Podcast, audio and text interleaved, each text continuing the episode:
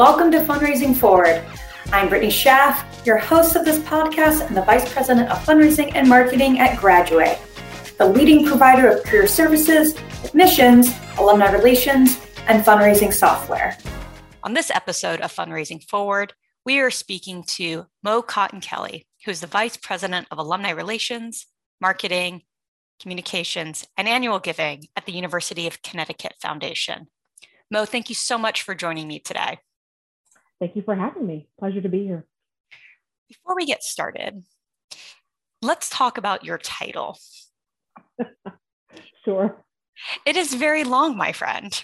It is incredibly long, incredibly long. Um, it's an evolution, I think, is uh, kind of where we're going. Uh, I came to UConn seven years ago, excuse me, specifically uh, to uh, run the Alumni Association. And then over the course of those seven years, have really been afforded an opportunity to um, take in communications and marketing, and then most recently, as of January 2021, um, taking in annual giving. And I really see that there's a connection to all of those three. So I'm thankful that uh, I've been afforded the opportunity to kind of really put all three of these departments um, together under my purview. Um, I completely understand the evolution. I think that's quite interesting that it's evolved to the point that it is today. Speaking of evolutions, I know that you and I have talked previously about the shift in higher education and the evolution of fundraising in higher education. Mm-hmm. I'm so grateful that you've joined me today to kind of talk about people, process, and technology in the shift in higher education fundraising. So perhaps another th- three-peat here. Um, yeah. In your experience, and we can just jump right into it if it's okay. Um, sure. You know, when you talk about process, and going global.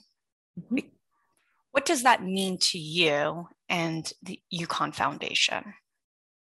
It means a couple of things. You know, I've been very uh, upfront about the fact that you know higher education is a business. I know that um, for purists, that's like really hard for people to understand, but we are um, the UConn Foundation. We are a business. Uh, we're a separate entity. We're you know we have all of those components of a business, and going global, I mean, I'm trying to really find those kind of silver linings of this pandemic.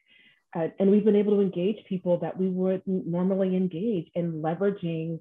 I know we'll talk about technology later, but really leveraging technology to benefit that global, um, what we call our UConn Nation, right? UConn Nation is global. Um, and so we've really had to think of different ways to stand up programming to engage those folks and really think about, you know, I beyond. I mean, you know, we're sitting in this pandemic, things are going to kind of shift out a little later fall for us. Um, but that process of really digging into that technology and leveraging it and seeing it as a business tool to help us do our work has been kind of the shift that we've been really digging into here at UConn. I'm assuming, just like many of us in, in higher education, uh, the pandemic has caused um, or maybe expedited that shift, right? So, how have you all shifted the process to engage and fundraise uh, over the last 18 months? And how are you looking at either continuing or adjusting that model over the next 18 months? Well, I think, you know, a couple of things just on a smaller fundraising level, being okay with not meeting in person. I think, again, even that whole physical nature of building relationships that we really pride ourselves on and that anyone in the fundraising engagement business is doing is that physical like hey face to face and digging into zoom meetings and and being okay with texting i mean you know a couple of years ago if you would have said text you know send a text to someone and ask them about they're giving I would, I even myself would be horrified, like, oh, that's not actually professional. But really thinking about even the different generations, texting, Zoom meetings, quick hits, uh, all of those things have really helped us continue to move forward um, in raising money for the university and engaging our alums and donors. And I love that we're able to do that because ironically, I think it takes a little um, of the formality out of fundraising and the stiffness of it, is what I would say, and really allowing to respond to our alumni and donors quickly, get information to them, not be afraid to share a link, um, as opposed to you know physically handing them a paper or any of those pieces. So, you know, we've shifted so much and, and it's, it's been shifting our thinking and realizing that it's okay. Like we were tiptoeing into this space pre-pandemic where I know a lot of our peers were and the pandemic forced us to get there. And so we had to shift our comfortableness with not physically being in, you know, the same space as our alumni and donors. How do you how have you gauged the impact of your engagement during the course of the pandemic? A couple of ways. You know, when we kind of started this whole conversation about standing up, you know, virtual programming and engagement activities, we tracked all along, you know, who came to events, where they were from. We tracked first time donors, uh, you know, first time donors after events, all of those things. But what we really saw the uptick in is really that global reach and and not even and actually the national reach. You know, we built our as most organizations, our engagement and our fundraising activities around where there were the most alumni, right? So those highly dense areas, highly populated, big city markets, if you kind of look at the map. And we were okay with that moving forward because we would send people there. They were big, they were, you know, accessible, but we missed a whole bunch of people in the middle of the country, um, farther west in the country, up north, and really were able to tap into tracking literally where everyone is from. And more importantly, where those, you know, those some of those folks nationally and more importantly internationally, we've now tapped into 24 countries.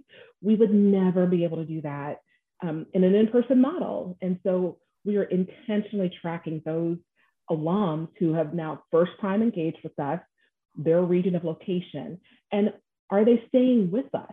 And that's really going to be the work for the future because no one's budgets are going to suddenly blossom and you're going to be able to fly around the world uh, to engage alums. And so we'll have to rethink, rethink you know, what the regional strategy is there. And, and so that's how we're kind of gauging it is who are those new folks, who, who dropped off, right? Um, who only likes in person, who has stepped up in the virtual space and um, what that will look like as we begin to program out for fiscal 22.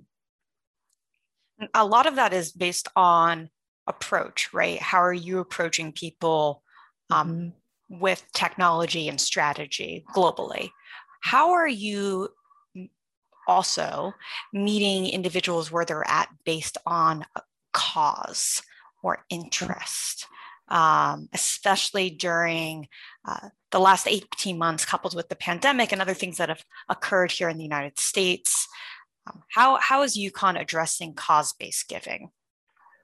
A couple of ways. Again, late to the game, um, should have been doing this work because I think some of this cause based giving you know, has a really big DEI lens, right? Like you're looking at inclusion, equity, and diversity, social justice issues, climate, um, and to be honest, our students are the ones that are kind of pushing us even further in that respect. Uh, but how we're meeting people where they're at is really leveraging some really great things that are happening at the university. Um, we are really, again, being thoughtful and intentional about representation, even. I mean, again, these are things that we should have been doing all along, and we did them in pockets. However, there's just no excuse to not really meet our constituents where they're at. And some of the programming that we've been doing, both programming we've developed internally uh, from the alumni office, but even more importantly, leveraging the incredible work that our university is doing and pushing that not only out for um, you know participation, but also communication and marketing. Like here's what's happening at the university as they answer the call for social justice reform, breaking down systematic racism. You know, our UConn Reads was all about climate change. You know, how are we navigating this with Earth Day? So we're really lifting up great things that are happening at the university and being more intentional in putting those out there because to be honest with you, I don't know if we were doing all the right things before. We were doing some really great things, but the social justice piece, again, um, wasn't at the forefront. And, and now it's at the forefront and will stay there. And it sounds like your your goal then is to scale and have cause-based giving year round rather than just focusing it traditionally on like say a giving day. Absolutely. I mean, I think we want to be really nimble. I talk about, you know, I've instituted a Gumby principle working here um, at the foundation, and it's about that ability to be flexible and nimble. And as you know, higher education, higher education is not nimble nor flexible. Um, and we weren't nimble and flexible either in kind of some of the way that we did our giving. And we know that our constituents respond to the time at hand right? Yes, we will always do a giving day. We had great success this year, but we want to be nimble and responsive to those constituents who are like, hey, I just heard this, I just saw this. How do I give? How can I show my support? So, absolutely using it, um, crowdfunding in particular, as a tool year round and not just for one day a year. Well, I think that's a good transition to the tech part of a conversation then. And you know, you know me really well. This is this is going to be a, a, really nice conversation for for me, um, just on the tech itself.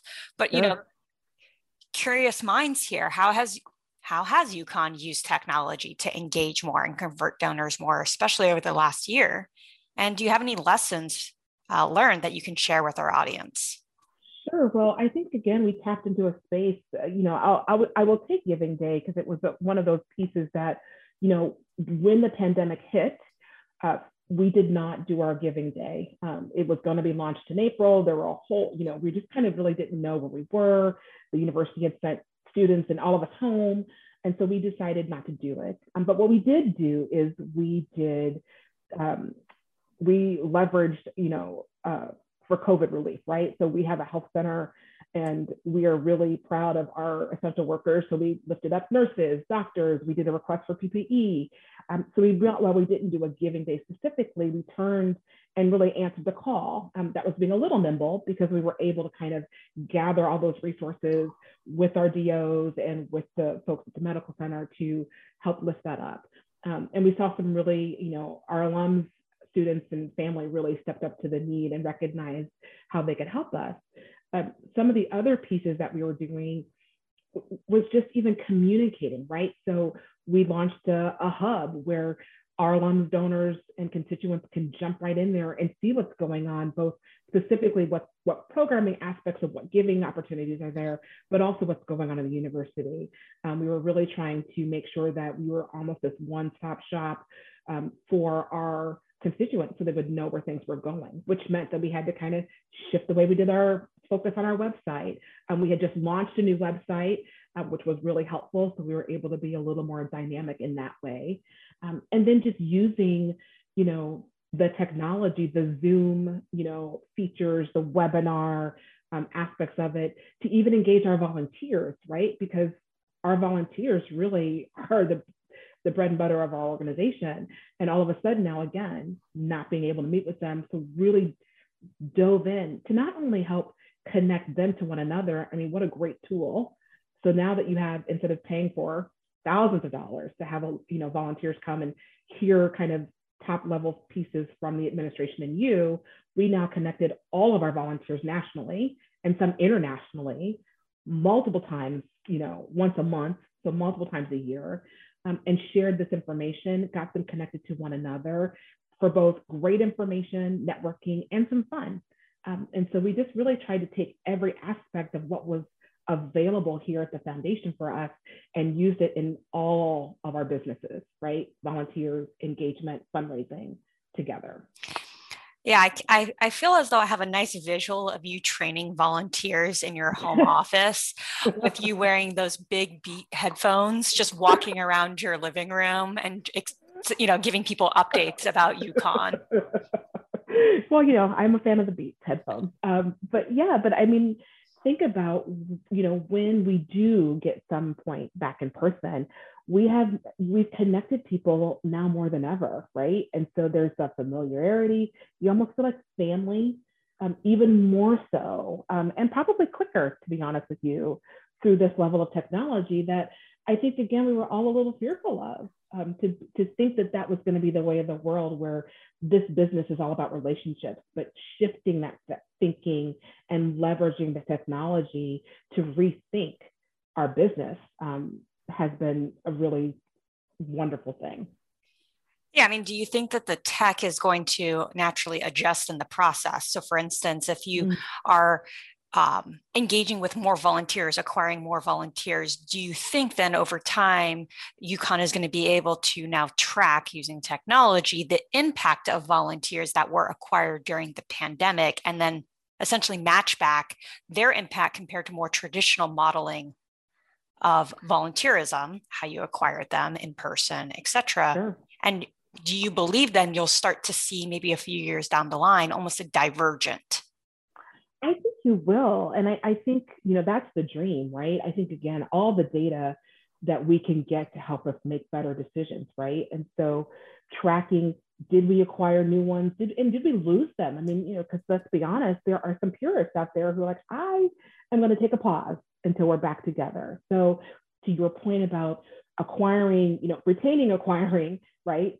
Um, and moving forward with that, would love to be able to see that impact. And I think there will be a divergent um, I just think it's a natural thing. We were already seeing a little of it pre-pandemic, right? Volunteers were saying, I kind of, and that's why we moved to the model that we moved to. Our volunteers and our people are busy. And so we had to even begin to evolve what we were doing previously so that we could actually jump in and allow a volunteer to be in for what they wanted to be in and not feel beholden to be with us for 35 years. Yeah.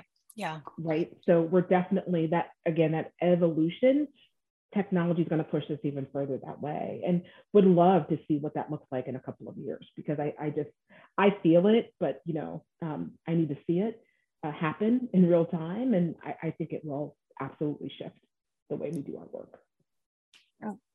Speaking of shifting, and you and I've talked about this since we've known each other, but tech and digital marketing Mm-hmm. You know, in, in higher ed fundraising, we've we've traditionally been hesitant to use di- tradition, you know, digital marketing tactics, sure. um, search engine marketing, search engine optimization, social media ad placements, etc. Uh, do you think that there is now an open opportunity across the board, or maybe just specifically at UConn, to use digital marketing tactics as both uh, engagement, let alone donor acquisition channels? Oh, I think so. I mean, you know, when you talk about digital ads, we were, we've already, we've always been doing some of those, right? And and but drilling in more to where actually, you know, where does it turn the donor or or you know engage the alum? And you know, social media, there are just, uh, you know, I, there's so many opportunities um, that we have there that we're already kind of doing. You know, it was interesting because we had someone kind of contact us to talk about, well, you didn't do enough for Earth Day. We're like, yeah, we kind of switched the way that we do it. We didn't really send an email, um, but we did a lot of these, you know, pieces on our social media because that's where people are kind of hitting us all the time. And I think you're going to have to be careful, right? That you don't just jump everything digitally, like, right? Like that's where some of your data you're going to have to drill down and like who's looking at what and what the most um, responsive way to engage those folks, whether it's engaging them for programming or engaging them to donate. Um, I think there's just going to be a, it's kind of like a fork in the road. Um, and you're going to have to kind of ride both sides of the fence. But I absolutely think there's opportunity um, to do search engine optimization. I mean, I would love to begin to get into that space um, more because it tracks, you know, I always talk about how I wanted our website to feel and how I wanted our work to feel is you know, kind of like the Amazon experience. Pick up where you left off. Here's what you last looked at. Um, some of those things people love to be reminded of, and digital marketing will help us get there, right? And so they don't kind of forget UConn, um, that it's kind of ever present. Yeah, no, I agree. I think everyone is trying to understand that kind of quote Amazon like space. I think, mm-hmm. uh, you know, one of the things that from a giving perspective is quite helpful is if you know your checkout cart for instance can remember you so you know, we're all busy. The kids are screaming in the background. Let's be honest, um, or the dog's yeah. barking at the mail person. So, you know, one of the things I really appreciate about you know Graduway is we do have checkout cart abandonment features where it does remind you and i'll be honest i'm the first to forget to do lots of things on giving forms so sure. um, it's nice to have that reminder i i i do want to put you on the spot here mm-hmm. if you were talking to you 10 years ago. Mm-hmm. And you were telling yourself now something about technology, about using technology or, you know, not being scared of it. Kind of mm-hmm. what would you tell yourself now? Um, to push harder to get into the space, right? Like I think don't be scared of technology is the is the moniker um, that it, but just you know I would have told myself is be more aggressive about where you think things are going and find those groups who are doing it because I think it's also hard until you know 5 10 15 other organizations are using it is it a thing right? Like are you are you just chasing the next best thing or are you really chasing something that's sustainable? And i would tell myself to be more aggressive and adamant in demanding that we think about it now right or then right? It, because we tiptoed in it but we didn't really um, jump head first. And as an organization right you also have to have buy-in right like technology does not sit in the alumni space. It sits in our advancement services team. And we have a great VP and she's phenomenal and she's really progressive. But we could have absolutely jumped in and been more adept, but we just were adverse to risk. And I would tell myself, take the risk. Got be it. okay with it. Take the risk, be okay with it. Okay. So we started this conversation by saying people, process, tech. And for those of you listening, we actually broke apart that. We started with process, tech, and we, we're actually going to end with people, um, which we, I think we designed on purpose, Mo. I think so. I think so. Um, but let's talk about this because I know it's a really important issue to, to you. Mm-hmm. How do you think the pandemic has changed and made changes in the profession when it comes to holding team members accountable for their goals? Well, uh, it, it, I think it's actually made us change our goals, right? Like, and, and not change holistically, but I think change the way we view our goals um, and what we define as important. You know, all of us have metrics that we're supposed to you know, put out there, obviously. And while we are in the fundraising business and the engagement business, the pandemic has really, it's actually lengthened the work week for one. Um, and I don't believe in a good way. And I think it's now causing all managers, supervisors, whomever, to kind of actually look at goals with a different lens. And what I mean by that is you know, I think you're now, because of the pandemic, you get to see inside people's homes, right? To your point earlier about cart abandonment, like, oh, something comes up and you're out the door. And now you do see really what's happening in people's homes. And that goes for not only, you know, obviously staff, but obviously our constituents. And I think that there's a little um, more empathy and recognizing that the work can be done remotely. Again, there's a lot of upside to sitting you know, in your home. There's also some downside there as well. And be very thoughtful about that. But I think we've been able to think about, you know, what, how are people getting the work done? What do those goals look like? How do we make sure even that we're folding in the conversation about culture? Uh, I think that we have to make sure that the culture that we're creating also aligns with those goals or vice versa. And I, for one, have really been talking about the person, right? Yeah, we have to raise money. I also believe that your culture will absolutely determine a lot of that, right? If your folks understand what their goals are, but recognize that they're able to kind of shift them and mold them, um, there's some pieces there that I love that what the pandemic has shown us. And we're going to think differently about even what engagement goals are, right? Like, is it just about the people, but what are we doing with the people to put them in the pipeline? Um, do we actually talk about the pipeline and make that a goal? Or do we just do the end game, right? So I think it's really um, shifting the way that we define our goals and then how do we actually provide the support for the team to reach those goals. I just, you know, Uh, I'm always interested in trying to how do we think a little differently about our business. And I want to make sure that, again, we're looking far enough ahead to what those accountability measures are. And while the numbers will always be there, there's a lot of things going into those numbers.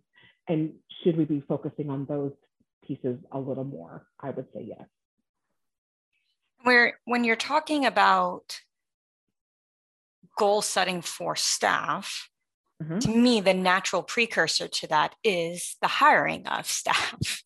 right. Right. How do you think that we're going to shift moving forward when it comes to talent identification and retention?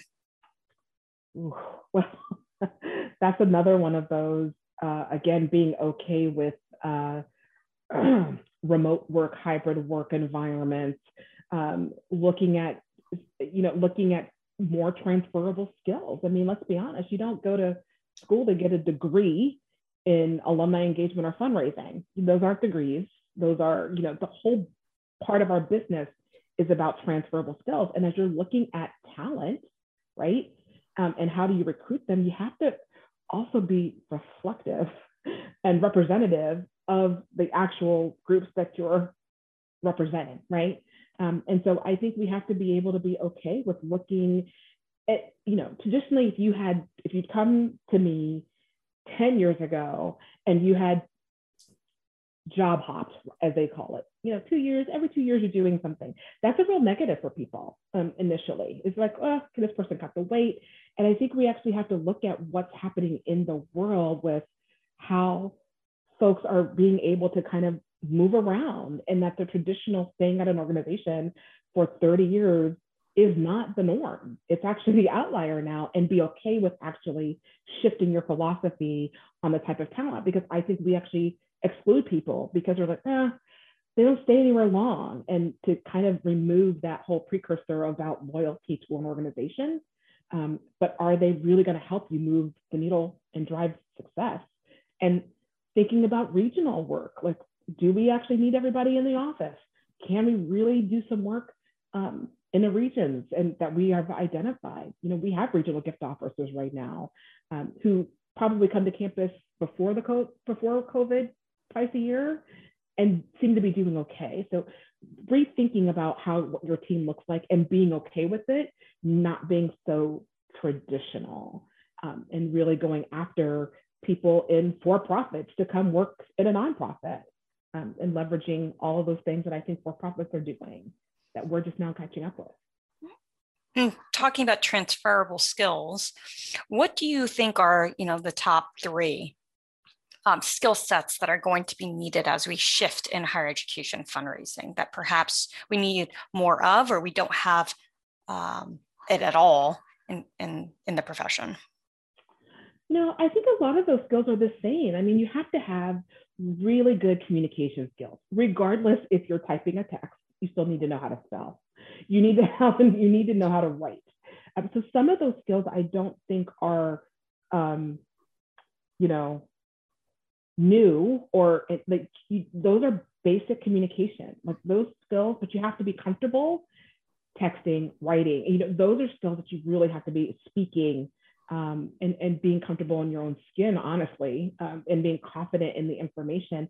I do think we need a lot more information on data. I think people should not be afraid of data. Um, and I think even traditionally in the alumni space, it was kind of this like, oh, we're not all really comfortable with data, whereas obviously fundraising is all about data and metrics and being okay with that, but not, you know, have paralysis by analysis either, right? Like we still need, yes, we have data, but there's still a human aspect of that. So the skills, I think, an enhancement of understanding data, not being afraid of it, absolutely good communication skills and organization skills. I mean, because we're managing multiple things all over the place. And to be honest with you, um, a little hunger. Like, you know, I want the energy. I want the the people who really want to be here um, and help us move the university forward. So that hunger piece is not an, or passion. Like I want to be able to feel that, and that's not something that again you can make up. Like you, if you're coming to work here, you you you you want to work here. It's not just a job; it's you. And so elevating that passion to translate into being able to do all of those things, um, communicate, you know, understand data, move things forward. Got it. Yeah. I mean, I think if I had to synthesize this conversation, which was has been fantastic, I have three major takeaways, other than the fact that you love beats and what we know. um, I wish they would sell them. I mean, I wish they'd give me kind of the. I'm, I'm always promoting them. well, who knows after this podcast? Um, one, cause based, or I'd say interest based giving is only mm-hmm. going to continue to grow 100%. Two, don't be scared, per Mo, of tech. I would I would also agree with that. Don't be scared of technology. Um, adapt new technology for your evolving needs. And last yeah. and lastly, maybe you know, advancement staff members are the on ramp at times yeah. to constituents, to your prospects, to your donors.